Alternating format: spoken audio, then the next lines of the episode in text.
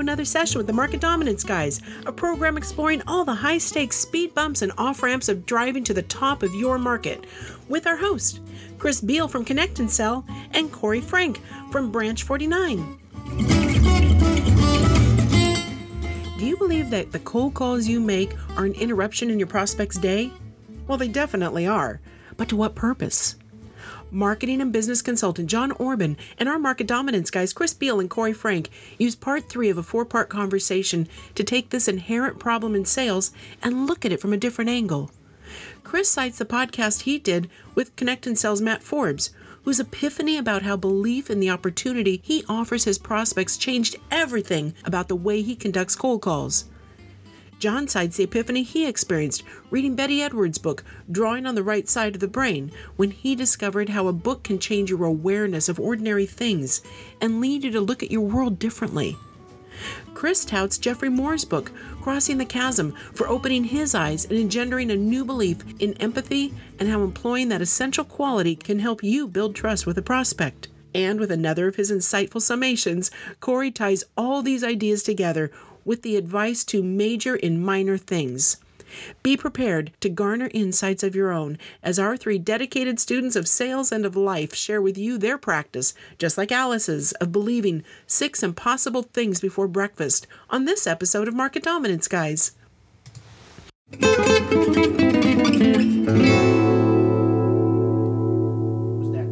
That you were taught? Was that your natural state as an introvert? Could you teach that to your other reps that were on your team over the years? You're selling a different dynamic than Chris and I sometimes are used to, in that mostly it was face to face sits, correct? Yeah. yeah. So, what are those dynamics that broke down to elicit that level of trust that people would go to the confessional with you? This is how I feel about it. The technology is so powerful. When I realized what was happening, I tore all that stuff up. It scared me. It was way too much power for any one person to have. I'm serious about that. I'll never forget. I was sitting in the guy's office and I was leading him down this track. Well, why is that important to you? Why is that important? And going deeper and deeper and deeper. And I got down to a level that if I had gone one more, I, I don't know what would have happened. And I said, I can't handle this. I'm certainly not going to be teaching this to somebody else. Now, there are people out there who have learned it and you see them a lot in the personal development field and they are very close to pure manipulation that's how powerful that technology is and it's like i told you on the phone i don't know why we're torturing people because if you understand how to use this technology they'll spill their guts and i know that in some cases they talking, have about, you're talking about neuro-linguistic programming nlp yeah. And that in itself sort of raises a lot of red flags to people because NLP, the way it was originally developed and the way it's being used now, has basically been bastardized over the last 50 years since it's been out. Mm-hmm. So, as part of the process of learning about that, I got involved with propaganda because I felt that basically that's all sales and marketing is is propaganda. And who got that started? Well, it was this guy by the name of Edward Bernays, who was the nephew of Sigmund Freud, who was exploring all this stuff about the human mind and that kind of thing. And he wrote a very small book called Propaganda. And I also read Goebbels's book on propaganda, which is it's a short book. It's like 60 pages. So everything you need to know about propaganda, you could learn in a pretty short period of time. Bernays, his book, I hate listening to C-SPAN's book notes because every time I listen to that stupid program, I end up buying a book. So I'm listening to this guy. This goes back to 1998. I found it on YouTube, and he's talking about this book he wrote about Edward Bernays, and uh, it's in my Kindle library now because I want to start reading it tonight, but it, it's just fascinating. But all that stuff is related. And so one of the notes I had written down was the idea of the power of words. And Bernays understood that very early on. It's one thing if you call something a gene therapy treatment, it's another thing if you call it a vaccine.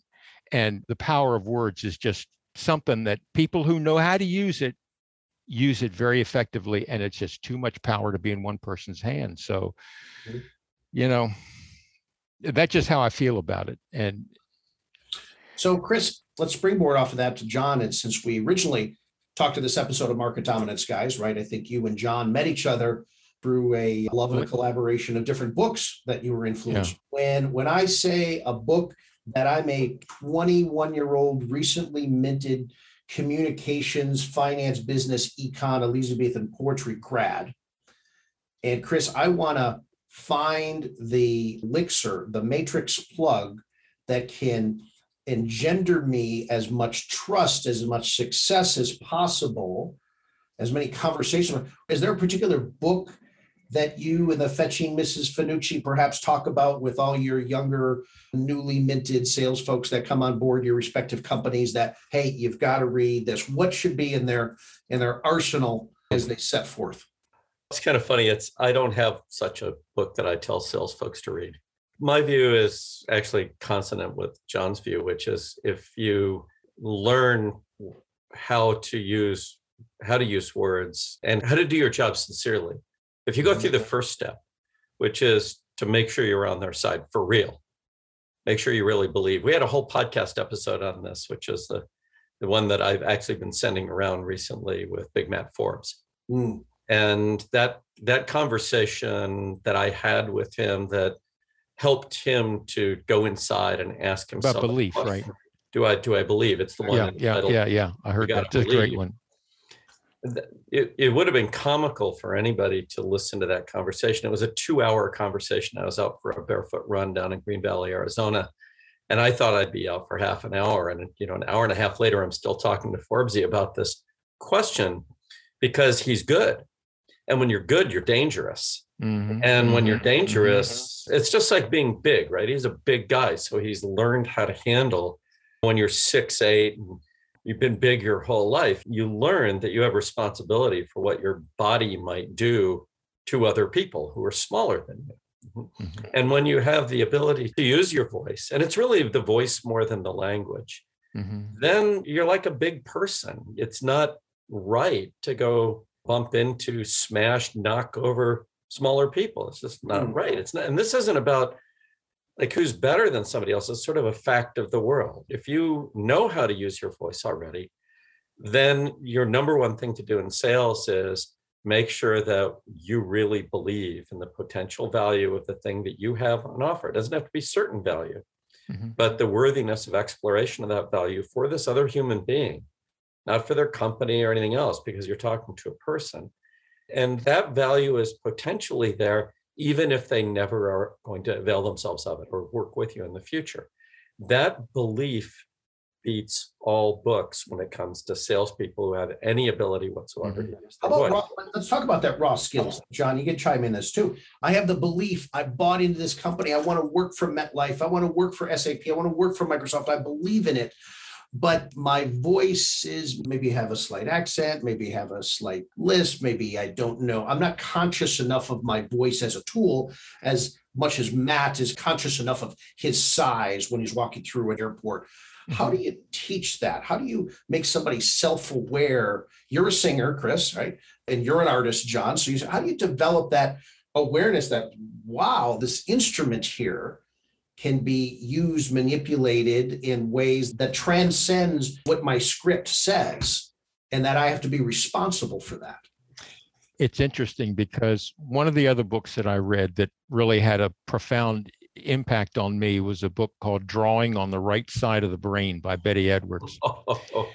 and in the introduction, she made this comment that artists see the world different than other people. I could not wrap my head around that for the next 40 years. And it wasn't until I took up oil painting, and I'll never forget, I walked out of my studio one day, and it was like in the movie Wizard of Oz when Dorothy walks out of that house and opens up the door and she goes from black and white to color. I saw stuff that I had never seen in my life before. Mm. I saw sun shining on leaves and, and going down the side of a tree and sparkling grass and things like that. And when I when I mentioned that at a I don't know I'll call it a mastermind group that I was in for a while, one of the people that was there who became a friend was a copywriter for a company, and he had this group that he worked with, which he called his copy cubs, and he was teaching them how to do copywriting. And he said after that, he made every one of them take some kind of art course before they started his program so that they could reach this higher level of understanding. And I think that's part of the process. You can teach somebody some of this stuff, but until they experience it, I, I was a teacher for a while. I, I taught kids in a computer class. And one of the things that was most rewarding to me was when you see that understanding come across the student's face and they get what you're talking about and they didn't get it before it's amazing i mean you, you basically have transformed their lives and that's what we're trying to do in sales see that's the other thing that, that really got me about you guys is that you seem to have a level of ethics in your businesses that remind me a lot of zig ziglar because when i think of zig i think of ethical business practices and he was very much into that. And it's like I see you as trying to take that to the next step. It's not just for the prospects that you're dealing with, but also the, the sales rep and your employees. I mean, you don't treat them like dirt. I mean, you treat them like human beings and and you're trying to empower them as much as they're trying to empower the people that you're working with. And if you can't empower them, how in the world are they going to empower the pro- the prospect or the potential client? Holy moly. So, two things. One is drawing on the right side of your brain transformed me in an instant, also. I was actually afraid of drawing. I would draw by myself, and drawing anything that was supposed to be realistic was an embarrassment to me. Mm-hmm. And in my 30s, early 30s, that book fell into my hands. Mm-hmm. And I decided not to read it, but just to do the exercises. So the only thing I read was the introduction. Mm-hmm. And then I simply did the first exercise, terrible. Did the second exercise, terrible. Did the third one, terrible. I think it was the fourth or the fifth exercise. You look at your offhand, in my case, my left hand, I'm right handed. Mm-hmm. And you, without looking at the pencil, you yeah. take the paper yeah. down. You look at your left hand, you block your view with like a little right. divider. Right. I, I remember standing a three ring binder up so that it was really blocking the view so I couldn't cheat and uh-huh. glance over there. And then you, you, draw what you see. And it turns out when you can't see what you're drawing, you can only draw what you see, which is, I didn't know that, right? Because I was this ignorant person.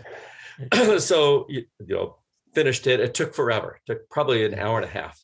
Oh, and you're not allowed to lift the pencil. The pencil stays on the paper the whole time.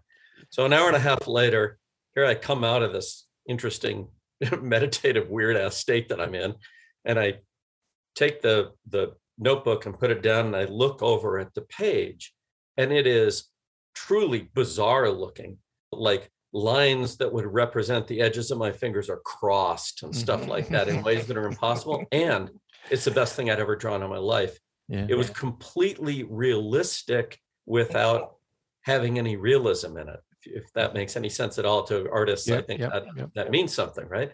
And suddenly instantaneously with no further training, I could realistically draw anything.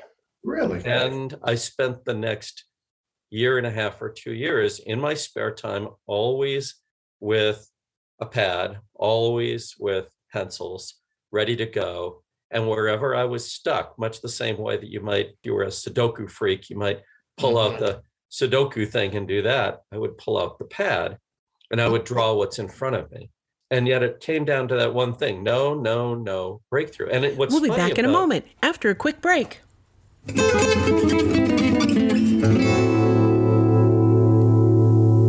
connect and sell welcome to the end of dialing as you know it connect and sell's patented technology loads your best sales folks up with 8 to 10 times more live qualified conversations every day and when we say qualified, we're talking about really qualified, like knowing what kind of cheese they like on their Impossible Whopper kind of qualified. Learn more at connectandsell.com.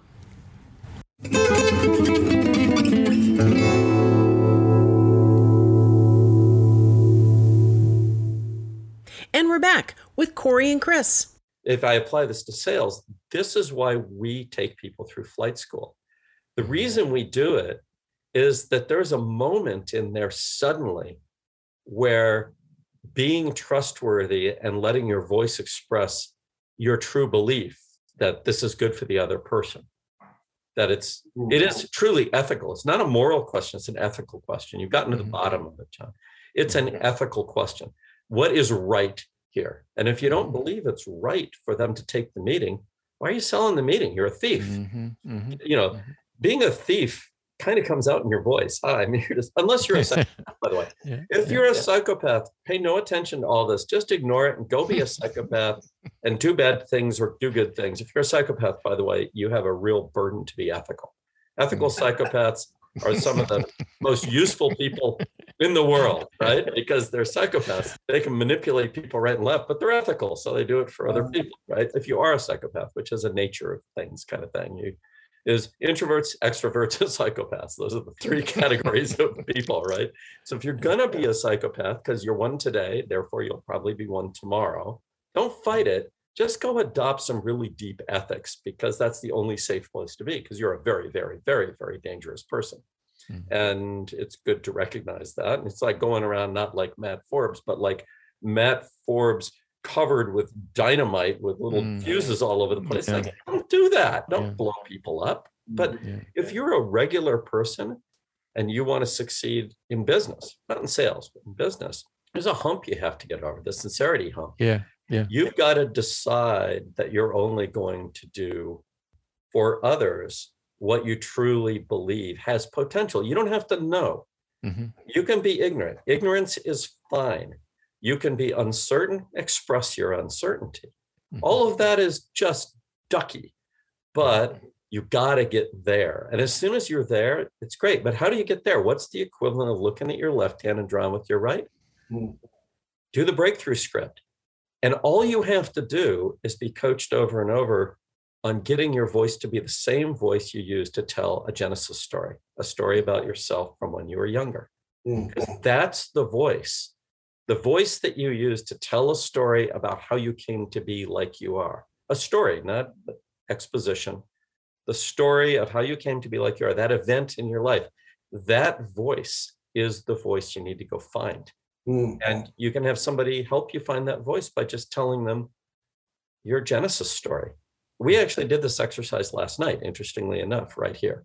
Mm. Helen Fanucci, who's been a guest on our show here, Mm. who I'm marrying, she's right over there in the other room. She has some podcast work that she's doing, shall we say, working with our favorite podcast publisher, Susan. And we were listening to a podcast episode. And her question was, How's the voice? And well, it's a little bit, maybe a little more factual. And then she told me her Genesis story Hmm. of how she came to express in action what she believes in the book, that she did it herself at the age of 23, did it to herself. And I'll let her tell the story. Hmm. And that voice is the voice. The Mhm. voice that she tells that story in is the voice. So mm. if you want to find your authentic voice that you can use to share with folks, if you want to do that exercise, but that the one that works for you, my recommendation is the voice comes out of the Genesis story, the practice comes out of the first two sentences of the breakthrough script. And the reason is it's really, really a deep thing to throw yourself under the bus within Yeah. tenth of Yeah. a second of meeting somebody. That's a deep thing to do. Most people can't do it. When you say, and the, and the two sentences are, I know I'm an interruption. When you say that and you mean it, that you mean you know you're a bad thing, you get it, you have agreed with yourself to be the invisible stranger, the scary invisible stranger. You know that's going to engender fear in that other person. And yet you did it anyway. Why'd you do it? You have to be doing it for them and for you mutually, but for them first in that Mhm. order, for them and for you. Mhm. And then you have to do something really hard, really hard with your voice, which is let go and say, We're going to go on an adventure together if you're willing to. And you switch to that playful, curious voice. It's what Chris Voss told me when I said, What do you think of this? He says, It's perfect. He says, When you switch from that hard, flat self indictment to playful, curious in a fraction of a second, that is the thing that makes those two sentences work. And you're not faking it, you're finding it. That's the key. You got to find it in yourself. As to books to read about sales, I'm not a big sales book guy. I think that Market Dominance Guys is actually built around different books. It's not a sales show, it's a market dominance show. Yeah. And it's built around Geoffrey Moore. which is again, it's about people's emotions. When people are buying new stuff, they're afraid of it, not just you. Now they're afraid of it. At least life insurance, they might have thought, well, some people buy that stuff and maybe it's not that bad. I don't know. I've heard people been bamboozled, wasted their money. But when you're buying innovations, in, in the innovation economy, you're buying innovations. And when you're buying innovations, they make you sick to your stomach. They're scary because you fundamentally Yeah. don't know what's in that thing. You Yeah. don't know what's in it and you Yeah. don't like the feeling. And you're the first buyer in a category and you don't like that feeling because you can't look around at anybody else and say, well, uh, Joe, Mary, they already bought it. It's like you're going first because you need it really, really badly. Mhm. That book by Geoffrey Moore stands, in my opinion, alone in the innovation economy, crossing the chasm. And it stands alone for a simple reason it tells us what we need to be empathetic about when we're Mm. bringing something new to someone else. Mhm. And otherwise, we don't know what to be empathetic about. In fact, otherwise, we're pissed off that they're scared of this thing. And we think, why don't they treat me better? Well, I don't know. You walked into their house with a rattlesnake. It's in a jar, and you're threatening to take the top off the jar and turn it loose, and their their dog's on the floor. Uh, Right. why should they be scared of you? You know, it's just a snake. Everybody knows Yeah. that this one is more or less defanged, right? Yeah. Yeah. So that book speaks to me about the world we live in now. He was 25 years ahead of his time. He was right on, but he's 25 Mhm. years ahead of his time with regard to the universality of the problems we face in, I'll call them interesting businesses. And interesting businesses, by the way, come up with innovations. Hub International, Scott Webb and that team over there, they invented a new product so that they can engage with these CFOs mm-hmm. using the telephone. It turns out that commercial insurance is fine, but it's kind of a difficult product to sell in a displacement mode because everybody's already got it. Mm-hmm. So, what do you sell them? The opportunity to learn something. Actually, the same thing I used to sell in Fuller Brush.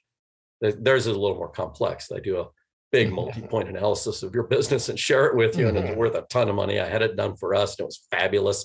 But. Mm-hmm. It's the same thing, which is what can I always ser- offer in service? I can always offer my expertise.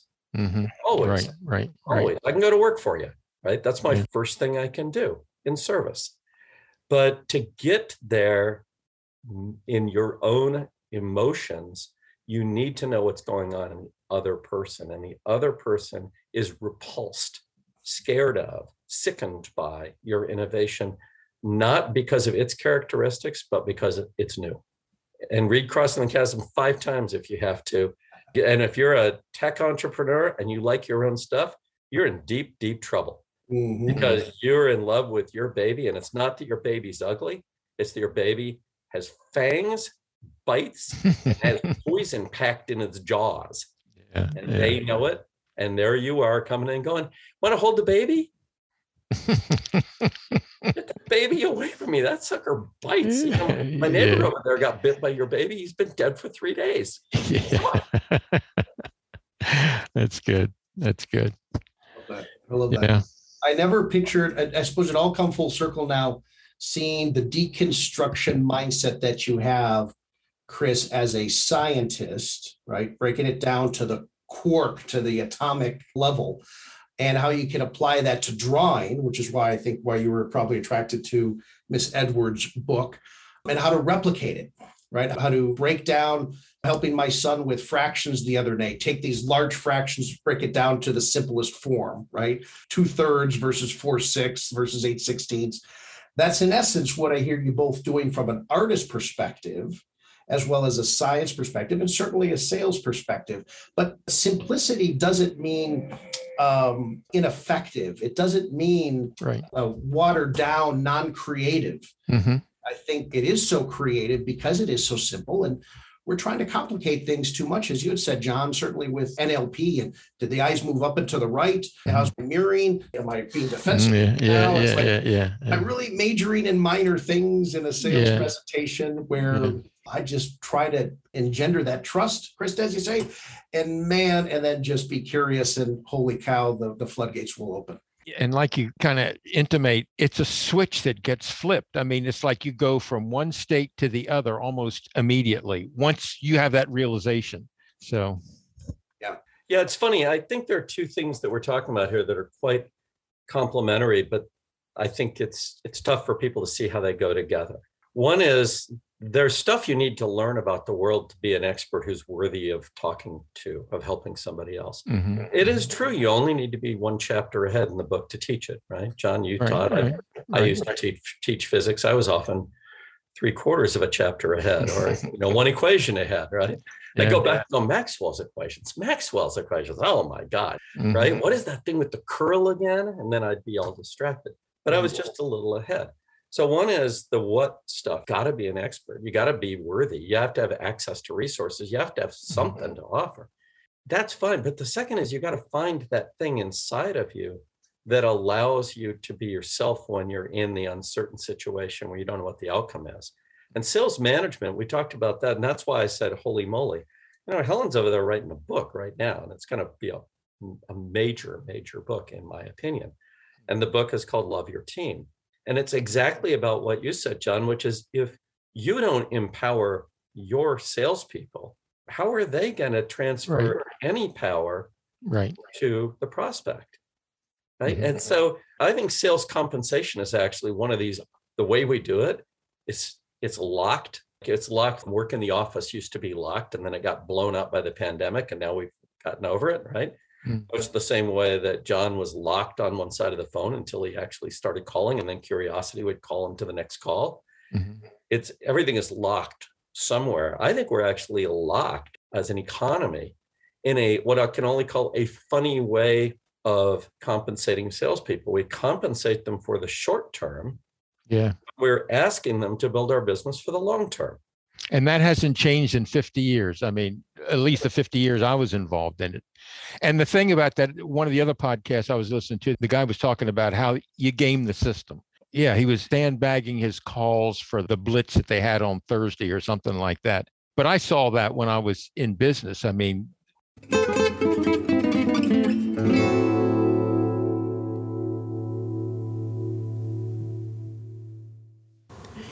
Selling a big idea to a skeptical customer, investor, or partner is one of the hardest jobs in business. So, when it's time to really go big, you need to use an uncommon methodology to gain attention, frame your thoughts, and employ a successful sequencing that is fresh enough to convince others that your ideas will truly change their world. From crafting just the right cold call screenplays to curating and mapping the ideal call list for your entire TAM, Branch 49's modern and innovative sales toolbox offers a guiding hand to ambitious organizations in their quest to reach market dominance. Learn more at branch49.com. Never miss an episode. Go to any of your favorite podcast venues and search for Market Dominance Guys or go to marketdominanceguys.com and subscribe.